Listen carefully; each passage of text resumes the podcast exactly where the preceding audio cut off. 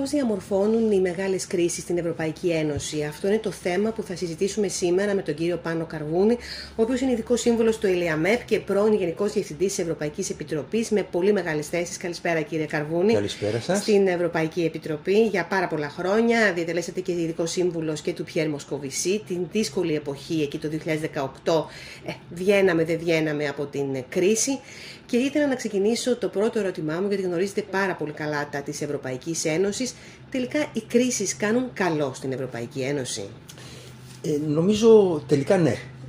Ε, η απάντηση νομίζω μπορεί να είναι κατηγορηματική, ε, διότι η Ευρωπαϊκή Ένωση έχει ορισμένες αρμοδιότητες και όταν προκύπτει μια κρίση και η κρίση αυτή εμπίπτει εκτός αρμοδιοτήτων, βρίσκεται τελικά μια λύση όπου μπορεί και η νέα κρίση, δηλαδή να ε, υπάρξει μια επέκταση των αρμοδιοτήτων. Αυτό συνέβη ήδη ε, το 2010 με την ε, οικονομική κρίση ε, πριν ε, γίνω σύμβουλος του Κέρ Μοσκοβισή το 2018 μεταξύ 2010 και 2018 ήμουν εδώ επικεφαλής της Ευρωπαϊκής Επιτροπής στην Ελλάδα. Οπότε έζησα την οικονομική κρίση από κοντά.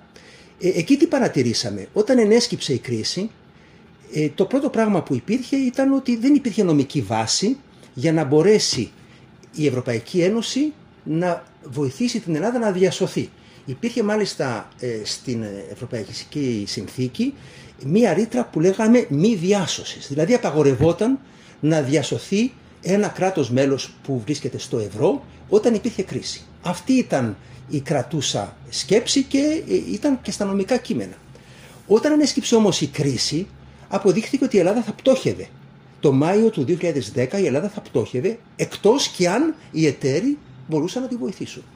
Και αυτό έγινε εκ των ενόντων υπήρξε ένας ε, μηχανισμός διμερών δανείων μεταξύ των κρατών μελών ε, της Ένωσης που ήταν στο ευρώ και της Ελλάδος. Και αφού έγινε αυτό εκ των ενόντων την τελευταία στιγμή γιατί το Μάιο πτωχεύαμε, Στη συνέχεια όταν ε, υπήρξαν και άλλες χώρες που μπήκαν στην κρίση όπως η Ιρλανδία, η Πορτογαλία, η Ιταλία, η Ισπανία, τότε φτιάχτηκε μηχανισμός ευρωπαϊκός, το ε, EFSF στην αρχή και μετά ο ESM που το ξέρουμε ακόμα, ο οποίος είναι ένα ε, μηχανισμός ε, βοήθειας, οικονομικής βοήθειας και χρηματοδοτικής βοήθειας προς τα κράτη-μέλη. Αυτό λοιπόν συνέβη το 2010 και αυτό περίπου συνέβη και ε, το 2020 με την υγειονομική κρίση. Πριν πάμε στο 2020, ήθελα να ρωτήσω, εκτός από την κρίση του 10, που τη θυμόμαστε όλοι πάρα πολύ καλά, εσείς βιώσατε και άλλου τύπου κρίση πριν το 2010 που οδήγησε σε βαθιές και ριζικές αλλαγές στην Ευρωπαϊκή Ένωση; Ε, εγώ όταν ξεκίνησα να δουλεύω στην Ευρωπαϊκή Ένωση το 1982, η Ευρωπαϊκή Ένωση ασχολείται κυρίως με γεωργικά προϊόντα, με, ε, με προϊόντα όπως το γάλα, το βούτυρο. Ε, αυτή ήταν ε, η επικαιρότητα. Και ήταν μια ωραία κοιμωμένη. Και την ξύπνησε ο πρόεδρος Δελόρ το 1985 και αυξήθηκαν οι αρμοδιότητές της. Σε μεγάλο βαθμό και φτάσαμε και στην Νομισματική Ένωση και την Οικονομική Ένωση με το ευρώ. Συνεπώς ξεκίνησε από μια απλή χαλαρή ένωση του τύπου κοινή αγορά και εξελίχθηκε σε μια πολιτική ένωση με πάρα πολλές αρμοδιότητες στην εσωτερική αγορά, την ελεύθερη, ε, την ελεύθερη κυκλοφορία των προϊόντων, των ανθρώπων, η εγκατάσταση, όλα αυτά γίνανε τα τελευταία χρόνια. Ε, άρα δεν ήταν πάντοτε ε, μέσα από κρίσεις, αλλά ε, θα έλεγα η κρίση του 2010 οικονομική και του 2020 η πανδημία ήταν κρίσεις που συγκλώνησαν και έφεραν την Ευρωπαϊκή Ένωση στο χείλο του γκρεμού. Θα πούμε και για την υγειονομική ναι. ε, ε, κρίση. Ε, αλλά ε, έτσι μπόρεσαν να επεκταθούν και οι αρμοδιότητές της. Τώρα, με την υγειονομική κρίση, με την πανδημία, που ποιος να το περιμένει άλλωστε, του 2020, ε, είδαμε ότι η Ευρωπαϊκή Ένωση αντέδρασε νομίζω γρηγορότερα και επίσης δεν υπήρξε αυτό, επειδή ήταν κάτι που αφορούσε όλους, δεν υπήρξε αυτό ε, να σε δείχνω με το δάχτυλο ότι εσύ είσαι υπεύθυνος, άρα μπορεί να θέλω και να βοηθήσω, μπορεί και να μην θέλω να βοηθήσω, μπορεί να θέλω να σε τιμωρήσω. Ήταν πραγματικά έτσι, δηλαδή ο COVID ε, έφερε τόσο πολύ μεγάλη αλλαγή και στον τρόπο σκέψης και λειτουργίας της Ένωσης. Όντως, όντως. Ε, από το 2010 λοιπόν, όπου δεν υπήρχαν αρμοδιότητες για τα οικονομικά, τα νομισματικά, φτιάχτηκαν τα εργαλεία, έγινε πιο αυστηρή η ένωση όσον αφορά την ε, ε, επίβλεψη των οικονομιών με πολύ αυστηρές διατάξεις. Άρα ε, έγινε ένα πλαίσιο και χρηματοδοτικό αλλά και νομοθετικό ούτως ώστε να μην ξαναπάμε σε μια τέτοιου τύπου κρίση στην κρίση την οποία την οικονομική υπήρχαν φταίχτες για να το πούμε έτσι. Υπήρχαν οι άσωτοι Έλληνες, οι άσωτοι Πορτογάλοι, οι λίγο άσωτοι Ιρλανδοί. Δηλαδή ήταν μια ε, τελείως ασύμετρη κρίση. Πάμε τώρα στην υγειονομική κρίση. Εκεί έρχεται ο ιός, ο οποίος είναι παγκοσμιοποιημένος έτσι, και φέρνει μια κρίση συμμετρική, όπου χτυπάει όλους. Καλούς και κακούς, άσωτους και καλά παιδιά, όλους. Και από εκεί πρέπει να διασωθούν όλες οι χώρες. Άρα εκεί τι έχουμε, έχουμε μια συμμετρική κρίση, αλλά εάν δεν παρέμβει η Ευρωπαϊκή Ένωση, όπως δεν μπορούσε να παρέμβει διότι στην υγεία δεν είχε αρμοδιότητες, θα είχε ασύμετρες συνέπειες, διότι οι δυνατές χώρες όπως η Γερμανία, η Γαλλία κτλ. θα μπορούσαν να τα καταφέρουν, οι πιο μικρές χώρες, οι πιο αδύναμες χώρες όπως εμείς και άλλες δεν θα μπορούσαν να τα καταφέρουν. Άρα βρεθήκαμε σε ένα νέο πεδίο και αυτό έκανε και τη μεγάλη αλλαγή ε, όσον αφορά τη Γερμανία. Η Γερμανία όπως θυμάστε στην οικονομική κρίση ήταν από τις πιο σκληρές χώρες όσον αφορά την οικονομική ορθοδοξία. Όταν όμως περάσαμε στην πανδημία υπήρξε μια μεγάλη διαφοροποίηση της Γερμανίας η οποία ήρθε με τις χώρες θα έλεγα του Νότου. Με τις χώρες οι οποίες ήθελαν να παρέμβει η Ευρωπαϊκή Ένωση, να δώσει χρήματα, να πάρει πρωτοβουλίες. Και αυτό άλλαξε όλη την ισορροπία και απομονώθηκαν οι χώρες τύπου Ολλανδίας ε, και άλλων τέτοιων χωρών, Αυστρίας, οι οποίες θέλανε η Ευρωπαϊκή Ένωση να μην αναμειχθεί και να μείνει με ένα μίνιμουμ ε, αρμοδιότητες.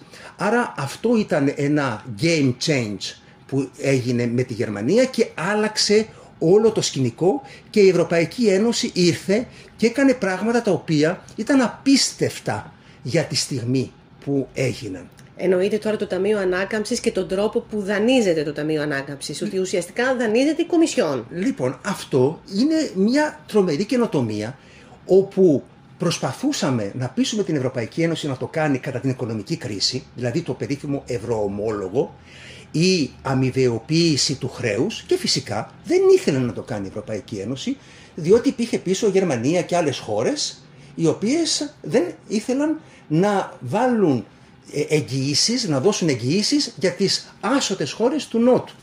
Αυτό άλλαξε τελείως. Επετράπη λοιπόν στην Ευρωπαϊκή Ένωση να πάει να δανειστεί σαν Ευρωπαϊκή Ένωση, δηλαδή το χρέος να μην γραφτεί στο δημόσιο χρέος των κρατών μελών, ένα, και τα δανεικά αυτά όχι να τα δανείσει όπως ε, μας τα δάνειζε ε, κατά την οικονομική κρίση, η ΕΣΕΜ και τα λοιπά, αλλά να τα δώσει σε επιχορηγήσεις ένα μεγάλο κομμάτι. Αυτό είναι απίστευτο. Δηλαδή να δανείζεται και αντί να επαναδανειοδοτεί να ε, δίνει επιχορηγήσεις. Αυτό συνέβη. Ένα μεγάλο κομμάτι του Ταμείου Ανάκαμψης ε, είναι επιχορηγήσεις και ένα κομμάτι φυσικά ε, είναι δάνεια. Άρα αυτό είναι μια μεγάλη, ε, μια μεγάλη αλλαγή η οποία έγινε μια αμοιβεοποίηση του χρέους και επιπλέον αυτό που έγινε είναι ότι η Ευρώπη παρενέβη για να αγοράσει αυτή εμβόλια και να μην τα αφήσει στα διάφορα κράτη-μέλη να τα προμηθευτούν. Και... και εκεί πάλι θα είχαμε προβλήματα γιατί προφανώς η Γερμανία θα μπορούσε να αγοράσει το ακριβότερο εμβόλιο και προφανώς η Ελλάδα και άλλες χώρες, η Μάλτα, η Πορτογαλία δεν θα μπορούσαν να αγοράσουν ακριβώς, αντίστοιχα. Ακριβώς. Άρα ε, αυτό που έγινε είναι όχι μόνο ε, δόθηκε χρήμα μέσω του ταμείου που είπαμε και το οποίο θα μας παρακολουθήσει όλα τα επόμενα χρόνια ε, αλλά επιπλέον ε, δόθηκε εντολή στην Ευρωπαϊκή Ένωση, στην Κομισιόν να κάνει τις διαπραγματεύσεις με τις διάφορες μεγάλες εταιρείες πριν αυτές παράγουν ε, τα εμβόλια και αυτό πρέπει να το έχουμε στο μυαλό μας όταν κατηγορούμε την Ευρωπαϊκή Ένωση ότι άργησε. η Ευρωπαϊκή Ένωση πήγε και παρήγγειλε εμβόλια όταν τα εμβόλια δεν υπήρχαν και τα προαγόρασε και τελικά έπεσε μέσα στο ότι πήγε σε πολλούς προμηθευτές γιατί τελικά υπήρχαν πολλά εμβόλια και όχι μόνο ένα. Ε, άρα έκανε και αυτό και επιπλέον έβαλε χρήματα επιπλέον για τα εμβόλια αυτά όταν έκανε την προαγορά μέσω ενός εργαλείου το οποίο την τελευταία στιγμή το αναπροσάρμοσε ούτως ώστε να μπορέσει να ανταποκριθεί σε θέματα υγείας. Γιατί η υγεία είναι ένα κομμάτι που δεν είναι αρμοδιότητα της Ευρωπαϊκής Ένωσης και η Ευρωπαϊκή Ένωση δεν μπορούσε να καταναλώσει χρήματα για να αγοράσει τέτοια εμβόλια. Άρα έγινε και εκεί μία, ε, θα έλεγα, ε, ένα βήμα μπροστά όσον αφορά ε, ένα, μια ομοσπονδιοποίηση της Ευρώπης και στην αγορά των εμβολίων. Άρα ουσιαστικά αυτό που έλειπε από την Ευρωπαϊκή Ένωση παλαιότερα και ιδιαίτερα στην κρίση του 2010 είναι η ουσιαστική αλληλεγγύη. Δεν θέλω να πω ότι προφανώς μας βοήθησαν και προφανώς, αν δεν ήμασταν στην Ευρωζώνη και στην Ευρωπαϊκή Ένωση, η Ελλάδα θα είχε πτωχεύσει τύπου Αργεντινή και θα είχαμε καταστραφεί.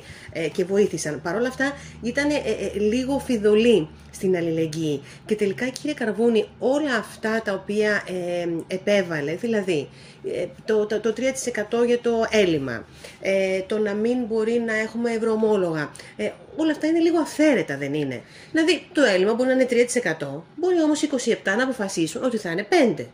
Μπορεί, τώρα αποφάσισαν ότι μπορούν να στηρίξουν ορθώς τις αεροπορικές εταιρείες με κρατικά χρήματα. Η Γερμανία αποφάσισε να δώσει τη Lufthansa πάρα πάρα πολλά χρήματα χωρίς να στέκεται κανένας στο θέμα του ανταγωνισμού ότι η Lufthansa θα μπορέσει να επιβιώσει, μια άλλη αεροπορική εταιρεία όμως μιας άλλης χώρας που δεν έχει τόσα χρήματα και χωρίς βοήθεια δεν θα μπορεί να επιβιώσει.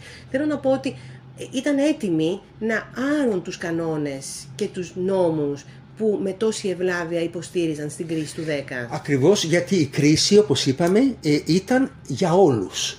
Αυτή ήταν η μεγάλη διαφορά με το 2010 όταν η Ελλάδα ε, ήταν η πρώτη η οποία έπεσε μέσα στην κρίση ε, και, ε, και, και θα έλεγα κατηγορήθηκε ιδιαίτερα διότι επιπλέον έδινε ψευδή στατιστικά στοιχεία. Δηλαδή είμαστε πραγματικά οικολασμένοι. Οπότε τιμωρηθήκαμε. Όταν όμως ήρθε η πανδημία και αφορά η πανδημία όλο τον κόσμο ε, φυσικά ε, τα διάφορα εμπόδια που υπήρχαν μέσα στις συνθήκες, γιατί τα εμπόδια που είπατε, το 3% του ελλείμματος, να μην υπάρχει ε, ε, χρέος πάνω από 60% του ΑΕΠ κτλ. ήταν μέσα στις συνθήκες και ήταν, θα έλεγα, το αντάλλαγμα για να πιστούν οι φιδωλές χώρες να ε, υιοθετήσουν το ευρώ. Αυτό όμως αυτή τη στιγμή ε, ε, ε, η, η κρίση οικονομική ξεπεράστηκε και ήρθαν όλοι στα ίσα τους, ε, και η Ελλάδα, και η Ελλάδα ε, έπρεπε πλέον να αντιμετωπιστεί με έναν τρόπο οριζόντιο. Οπότε γίναν πράγματα απίστευτα. Δηλαδή, πριν του ταμείου που είπαμε, ε, το οποίο έγινε με αμοιβιοποίηση του χρέους, γίνανε άλλα πράγματα, όπως ε, η χαλάρωση του συμφώνου ε, του, του, του Συμφώνου Σταθερότητας και Ανάπτυξης, δηλαδή των κριτηρίων του Μάστιχτ.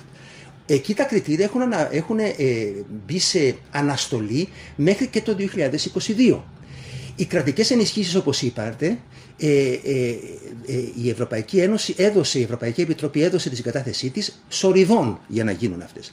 Επιπλέον ένας άλλος μεγάλος ε, θα λέγα πρωταγωνιστής είναι η Ευρωπαϊκή Κεντρική Τράπεζα η οποία και στην οικονομική κρίση έπαιξε ένα σημαντικό ρόλο με το whatever it takes του Προέδρου Ντράγκη αλλά το ρόλο αυτό τον έπαιξε τώρα και η κυρία Λαγκάρντ στην πανδημία όπου ε, έγινε μαζική αγορά ομολόγων με ειδικό πρόγραμμα για την πανδημία και έτσι ε, ε, μπόρεσαν να γίνουν αγορές ε, ύψους 1,85 δισεκατομμυρίων ευρώ. Και επίσης διατηρήθηκαν τα χαμηλά επιτόκια και χάρη σε αυτή την παρέμβαση της Ευρωπαϊκής Κεντρικής Τράπεζας η Ελλάδα αυτή τη στιγμή μπορεί και δανείζεται με πολύ χαμηλά επιτόκια. Διότι έχουμε τις πλάτες της Ευρωπαϊκής Ένωσης η οποία ε, η οποία εγγυάται την αγορά των ομολόγων από αυτούς που θα βάλουν χρήματα για την Ελλάδα. Συνεπώς υπήρξε μια γενική χαλάρωση λόγω πανδημίας αλλά από την άλλη δεν πρέπει να βαφκαλιζόμαστε ότι αυτό θα συνεχιστεί. Ήταν το επόμενο ερώτημά μου. Συνέχεια, διότι όταν τα πράγματα μπουν σε ένα δρόμο, η πανδημία κοπάσει και επανέλθουμε στην κανονικότητα, αρθούν τα διάφορα μέτρα ε, τα οποία είναι στήριξη της οικονομίας, θα πρέπει να έχουμε βρει το δρόμο μας. Και εκεί είναι που παρεμβαίνει το Ταμείο Ανάκαμψης να ξαναφτιάξουμε την οικονομία, να στήσουμε ένα καλό παραγωγικό μοντέλο στην Ελλάδα, ούτως ώστε η Ελλάδα να πάει μπροστά χωρίς τις περιπέτειες που ζήσαμε μετά το 2010. Πιστεύετε ότι το Ταμείο Ανάκαμψης είναι πια ένας μηχανισμός που θα παραμείνει ενεργός στην Ευρωπαϊκή Ένωση και κατά διαστήματα στο μέλλον θα ενεργοποιείται και πάλι; Δηλαδή πηγαίνουμε με πολύ αργά βήματα προς την αμοιβεοποίηση του χρέους μακροπρόθεσμα ή μόνο σε στιγμές κρίσης; Ε, έσπασε ένα ταμπού. Έσπασε ένα ταμπού με την πανδημία. Δηλαδή είδαμε ότι γίνεται η αμοιβεοποίηση του, του χρέους. Αυτό ήταν ε, μια αίρεση ε, η οποία ήταν ανίποτη μάλιστα τη δεκαετία του 2010. Τώρα, το πρώτο πράγμα είναι ότι θα δούμε πώς θα τρέξει αυτό το ταμείο. Δηλαδή, η Ελλάδα και οι άλλες χώρες που επωφελούνται θα μπορέσουν να απορροφήσουν γρήγορα όλα αυτά τα κονδύλια, διότι βρισκόμαστε μπροστά σε ένα βουνό ε, ε, χρηματικών πόρων, διότι έχουμε τα 750 δισεκατομμύρια συνολικά ε, στην Ευρώπη του Ταμείου Ανάκαμψης, αλλά έχουμε και το 1,1 τρισεκατομμύριο του ευρωπαϊκού προϋπολογισμού από κοντά. Δηλαδή έχουμε 1,8 δισεκατομμύρια, τρισεκατομμύρια, ε, ε, τα οποία θα πρέπει να απορροφηθούν τα, τα επόμενα χρόνια. Θα τα καταφέρουμε να το κάνουμε αυτό; Εάν το καταφέρουμε και ιδίως στο Ταμείο Ανάκαμψης, όπου οι προθεσμίες είναι πολύ πιο δύσκολες σε σχέση με τον κοινοτικό προπολογισμό που έχει το ΕΣΠΑ. Ε, εάν λοιπόν εκεί τα καταφέρουμε, ίσως δώσουμε ένα επιχείρημα παραπάνω για να συνεχιστεί μια τέτοια πορεία, εάν υπάρξει πραγματική αλλαγή στην οικονομία, εάν δηλαδή η Ελλάδα απογειωθεί. Και αυτό περιμένουμε να γίνει στην Ελλάδα, να απογειωθεί η Ελλάδα, διότι τα επόμενα, ε, τα επόμενα χρόνια, μέχρι το 2030, ε, θα υπάρξουν ε, ε, πάνω από 70 δισεκατομμύρια που θα εισρεύσουν στην Ελλάδα. Είναι ένα τρομακτικό ποσό το οποίο μας δίνει μια μεγάλη ευκαιρία να ξαναφτιάξουμε την οικονομία μας και να την κάνουμε πιο παραγωγική, πιο εξαγωγική, πιο πολλές επενδύσεις. Ε, αλλά από την άλλη μας δίνει την υποχρέωση να το πετύχουμε αυτό. Να μην σπαταλήσουμε τα χρήματα όπως σπαταλήσαμε στο παρελθόν στα διάφορα πακέτα Delors 1, 2 κτλ. Να γίνει με έναν τρόπο, ε, θα έλεγα, εποφελή για την οικονομία, για τους πολίτες, ε, για την απασχόληση. Ε, πιστεύετε, είδαμε ότι η Ελλάδα ε, κατέθεσε ένα πολύ ολοκληρωμένο σχέδιο στο Ταμείο Ανάκαμψης, ε, γι' αυτό και η πρόεδρος Κομισιόν, η Ursula von der Leyen, ήρθε και εδώ. Είμαστε από τις πρώτες χώρες ε, ε, που πήρε το πράσινο φως για να αρχίσουμε να εκταμιεύουμε τα χρήματα. Ε, νομίζετε ότι είμαστε όριμοι πια να χρησιμοποιήσουμε αυτά τα χρήματα για το καλό και να αλλάξουμε και την δομή και το παραγωγικό μοντέλο της οικονομίας μας. Δηλαδή είναι ένα μοντέλο τώρα, το είδαμε στην πανδημία και μας τύχησε πολύ που στηρίζεται στον τουρισμό, στηρίζεται στην εστίαση. Ε, πρέπει να αναπτυχθούμε και, και αλλού. Ε, όντως, ε, όντως ε, ε, είναι ένα μεγάλο στίχημα. Ε, αυτά, τα, αυτά τα χρήματα, θα έλεγα, όσον αφορά την προετοιμασία, έγινε με πολύ καλό τρόπο. Υπήρξε και η Επιτροπή Πισαρίδη, η οποία έβαλε, θα έλεγα, το θεωρητικό υπόβαθρο και στη συνέχεια ε, το πλάνο που κατέθεσε η Ελλάδα ε, είναι ένα πλάνο το οποίο είναι, ε, θα έλεγα, ε, νοικοκυρεμένο, καλά οργανωμένο. Τώρα, το μεγάλο μας πρόβλημα στην Ελλάδα πάντοτε ήταν η εκτέλεση, η απορρόφηση, με έναν τρόπο όχι εκ των ενόντων να χώσουμε projects για να, για να μπορέσουμε να αναλώσουμε τα χρήματα αυτά. Αυτή θα είναι η μεγάλη δυσκολία, διότι υπάρχουν προθεσμίες πάρα πολύ στενές. Η τελευταία πληρωμή που θα γίνει από το Ταμείο Ανάκαμψης θα είναι το 2016, το 2026. Δηλαδή σε πέντε χρόνια από τώρα. Είναι πολύ μικρό διάστημα εάν το παραβάλουμε με το ΕΣΠΑ όπου κάνουμε πάνω από 10 χρόνια να απορροφήσουμε τους πόρους. Άρα ε, θα πρέπει στην εκτέλεση ε, να, ε, θα έλεγα, να κινηθούμε με έναν τρόπο γρήγορο και αποτελεσματικό για να μπορέσουμε να οδηγήσουμε τα χρήματα αυτά εκεί που πρέπει και να αλλάξουμε το μοντέλο το ελληνικό, αυτό που είπατε, ε, εστίαση, ε, τουρισμός και είδαμε ότι αυτές, αυτοί οι δύο τομείς ήταν από τους πιο από αυτούς που χτυπήθηκαν πιο πολύ κατά τη διάρκεια της κρίσης, διότι ε, ήταν οι υπηρεσίες. Όταν κλείνει η οικονομία, οι υπηρεσίες πάνε περίπατο. Ε, είδαμε ότι δεν παράγουμε προϊόντα, ε, δεν παράγουμε στοιχειώδη προϊόντα. Αυτό πρέπει να σταματήσει και να ανοιχτούμε και προς τα εκεί και θα έλεγα ε, πανευρωπαϊκά ε, ένα, ε, ένα άλλο δίδαγμα είναι η αυτονομία, στρατηγική αυτονομία της Ευρώπης. Είδαμε ότι η Ευρώπη βρέθηκε χωρίς μάσκες, χωρίς αναπνευστήρες, χωρίς πράγματα ουσιώδη. Και με αφέλεια λέγαμε εντάξει αυτά τα έχουν οι γείτονές μας, ας τα πάρουμε από άλλες χώρες. Ε, τελικά αυτό αποδείχτηκε ότι δεν είναι σωστό και ε, θα πρέπει η Ευρώπη να επανακτήσει τη στρατηγική της αυτονομία και να μπορεί ε, να ε, εδράζεται πάνω σε μια οικονομία η οποία να μην έχει ανάγκη οπωσδήποτε τους άλλους όταν βρίσκεται σε κρίση. αυτό είναι ένα επιχείρημα που ανέπτυξε ο πρόεδρος Μακρόν και το οποίο θα έλεγα έχει ενστερνιστεί όλη η Ευρωπαϊκή Ένωση να σταματήσουμε να είμαστε αφελείς με τις τρίτες χώρες και να έχουμε και μία στρατηγική αυτονομία. Ε, τώρα, ε, δεν μπορώ να μην σας ρωτήσω ε, και ένα τελευταίο θέμα που έχει να κάνει με τη μετανάστευση. Το έχετε μελετήσει, έχετε γράψει αρκετά. Η μετανάστευση το 2015 αποτέλεσε και αυτή ένα σημείο καμπής. Ήταν μεγάλη κρίση για την Ευρωπαϊκή Ένωση. Το αντιμετώπισε με τη συμφωνία με την Τουρκία.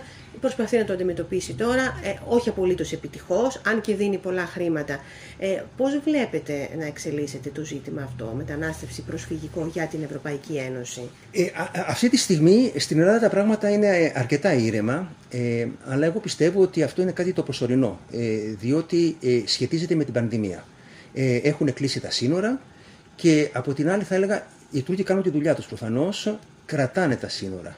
Δεν έχουν αφήσει μετά την περιπέτεια του Μαρτίου του 2020, ε, έχουν σταματήσει να στέλνουν ε, βάρκες ε, προς, την, ε, προς την Ελλάδα.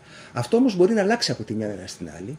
Και αυτό που παρατηρώ είναι ότι η Ελλάδα πολύ πρόσφατα, η κυβέρνηση, ε, έβγαλε μία απόφαση σύμφωνα με την οποία η Τουρκία ε, ανακηρύσσεται σε χώρα ασφαλή που πάει να πει ότι ε, όταν έρχεται κάποιος από την Τουρκία μπορεί η Ελλάδα να αρνηθεί να του παραχωρήσει άσυλο διότι θα μπορούσε να έχει κάνει την αίτηση στην Τουρκία, η οποία είναι ασφαλής χώρα.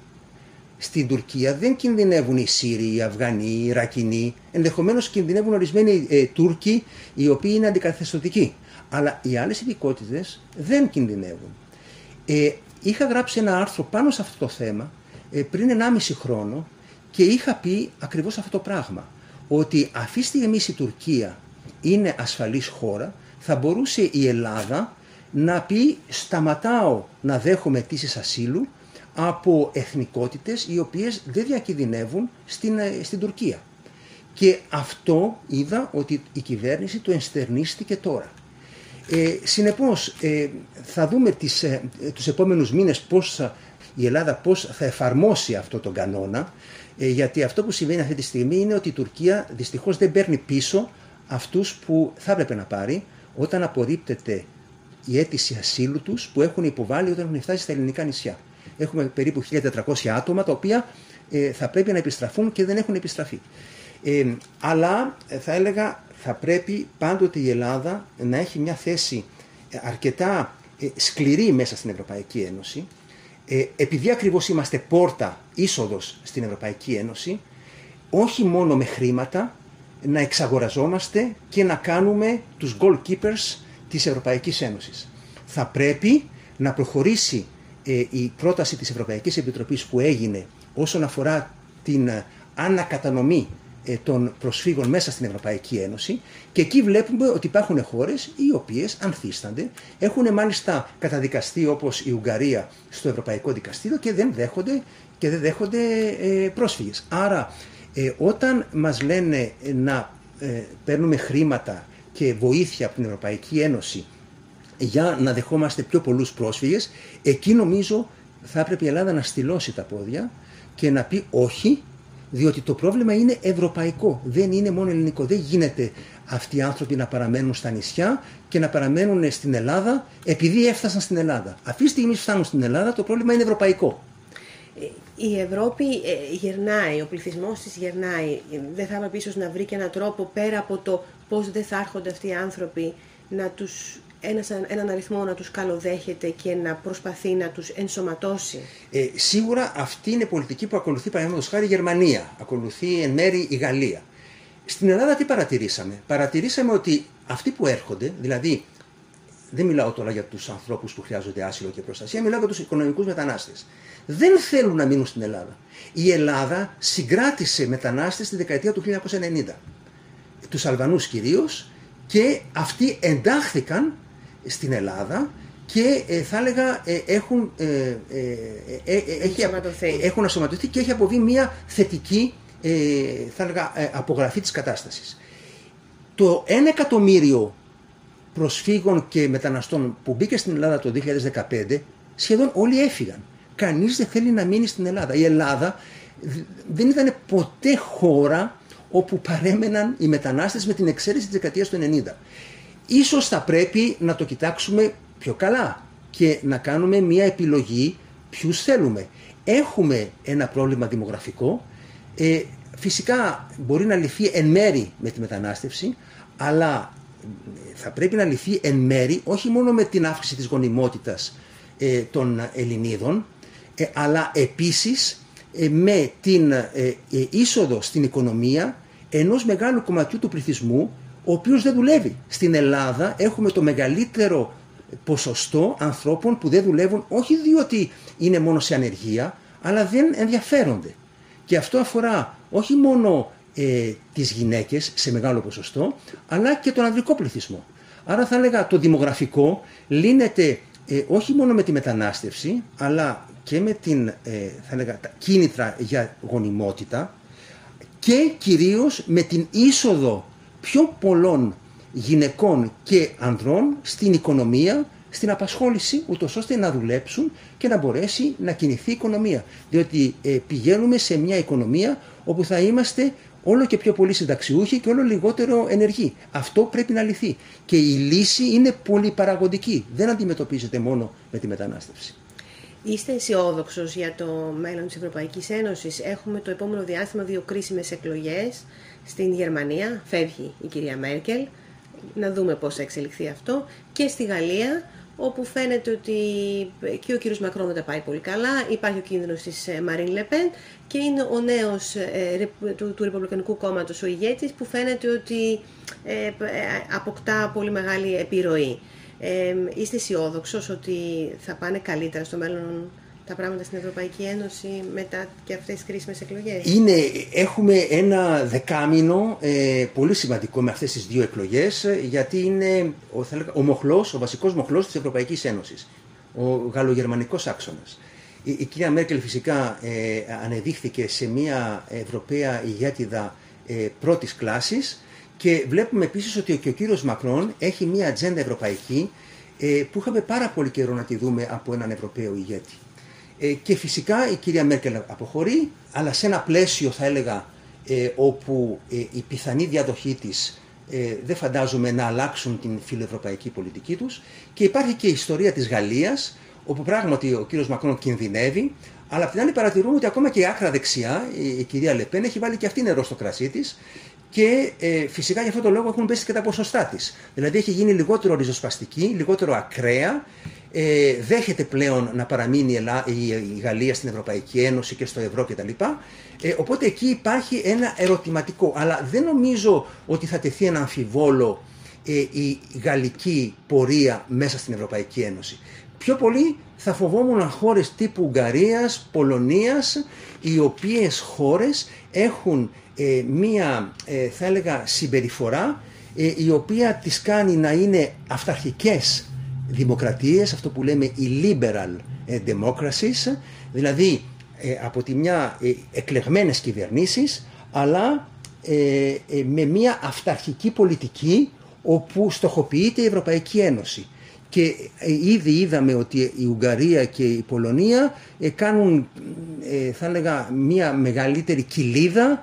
Ε, μόλις τώρα ξεκίνησε η Σλοβένικη Προεδρία και βλέπουμε το Σλοβαίνο Πρωθυπουργό να κάνει δηλώσεις ε, άκρος ευρωσκεπτικιστικές.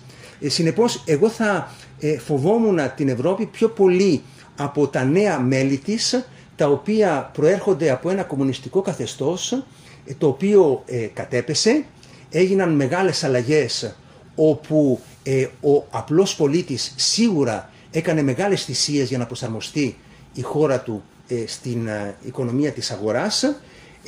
Και θα πρέπει να εξουδετερωθεί η έλξη των δημαγωγών φροντίζοντας αυτούς τους ανθρώπους ούτως ώστε να αισθανθούν δικαιοσύνη και αξιοπρέπεια και όχι καταλελειμμένοι. Γιατί εκεί στηρίζεται το ευρωσκεπτιστικό επιχείρημα Ορμπάν και Πολωνίας. Ε, βλέπουμε όμως εδώ ότι η Ευρωπαϊκή Ένωση ενώ έχει προσπαθήσει να επιβάλλει και τιμωρία και στην Ουγγαρία και στην Πολωνία δεν τα έχει καταφέρει.